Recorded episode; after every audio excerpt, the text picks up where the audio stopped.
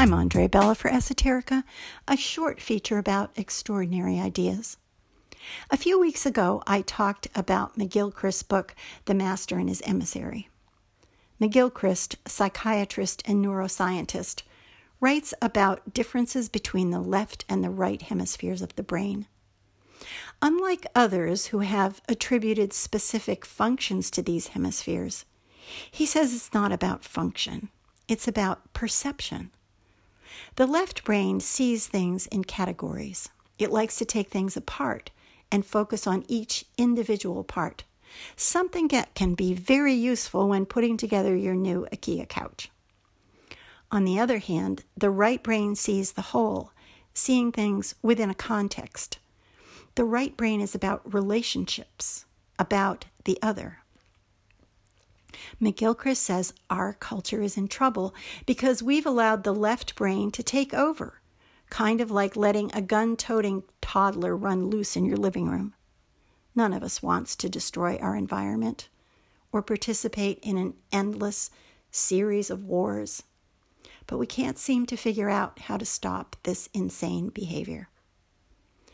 McGilchrist says we're overusing the part of the brain that focuses on the parts rather than the whole. But how can we broaden our perspective to include the importance of the whole and thus our relationship to others? This takes some thinking, something we humans are really good at. If something isn't working, then we know we have to do something else. But what? Here's a story that suggests where we could start. The interior of my sheep shed was divided by a four foot high chicken wire fence.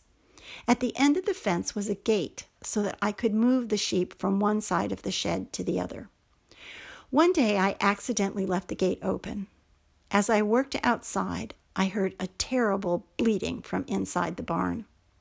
When I looked in, a lamb was on one side of the fence and its mother was on the other side. As the mother pushed and shoved against the wire, the lamb cried even louder. Because the mother was so panicked, she couldn't see the open gate just a few feet away. So I had to drag a kicking and screaming sheep away from her baby, something that was counterintuitive to her for sure, and shove her through the gate, where she happily rushed to her baby. Now, granted, sheep are not very smart, but sometimes humans aren't either. So instead of jumping into action, sometimes we need to step back to see the bigger picture or as McGilchrist would say, see things in context. Because in doing this, we might gain a different perspective, resulting in a real solution. In other words, we might be smarter than sheep.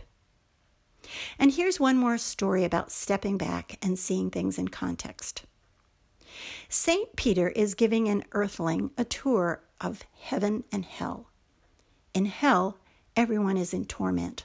They're standing around a huge pot of food, and each person has a spoon. But the long spoon handle prevents each person from being able to get the spoon into his or her mouth. And so they're endlessly starving. In heaven, there's the same pot of food, and everyone has the same long handled spoon, but everyone is happy and well fed. Why? Because they're feeding each other. McGilchrist says it's about perception, not function, not about the physical reality of the food and the spoons, but stepping back, seeing things in context, seeing ourselves in relationship to others. Perhaps by taking the time to look for creative solutions for ourselves and others, we'll find those solutions in unexpected places. And if we're willing to consider unconventional, and even counterintuitive ideas. We just might learn to feed each other. For Esoterica, I'm Andre Bella. Thanks for listening.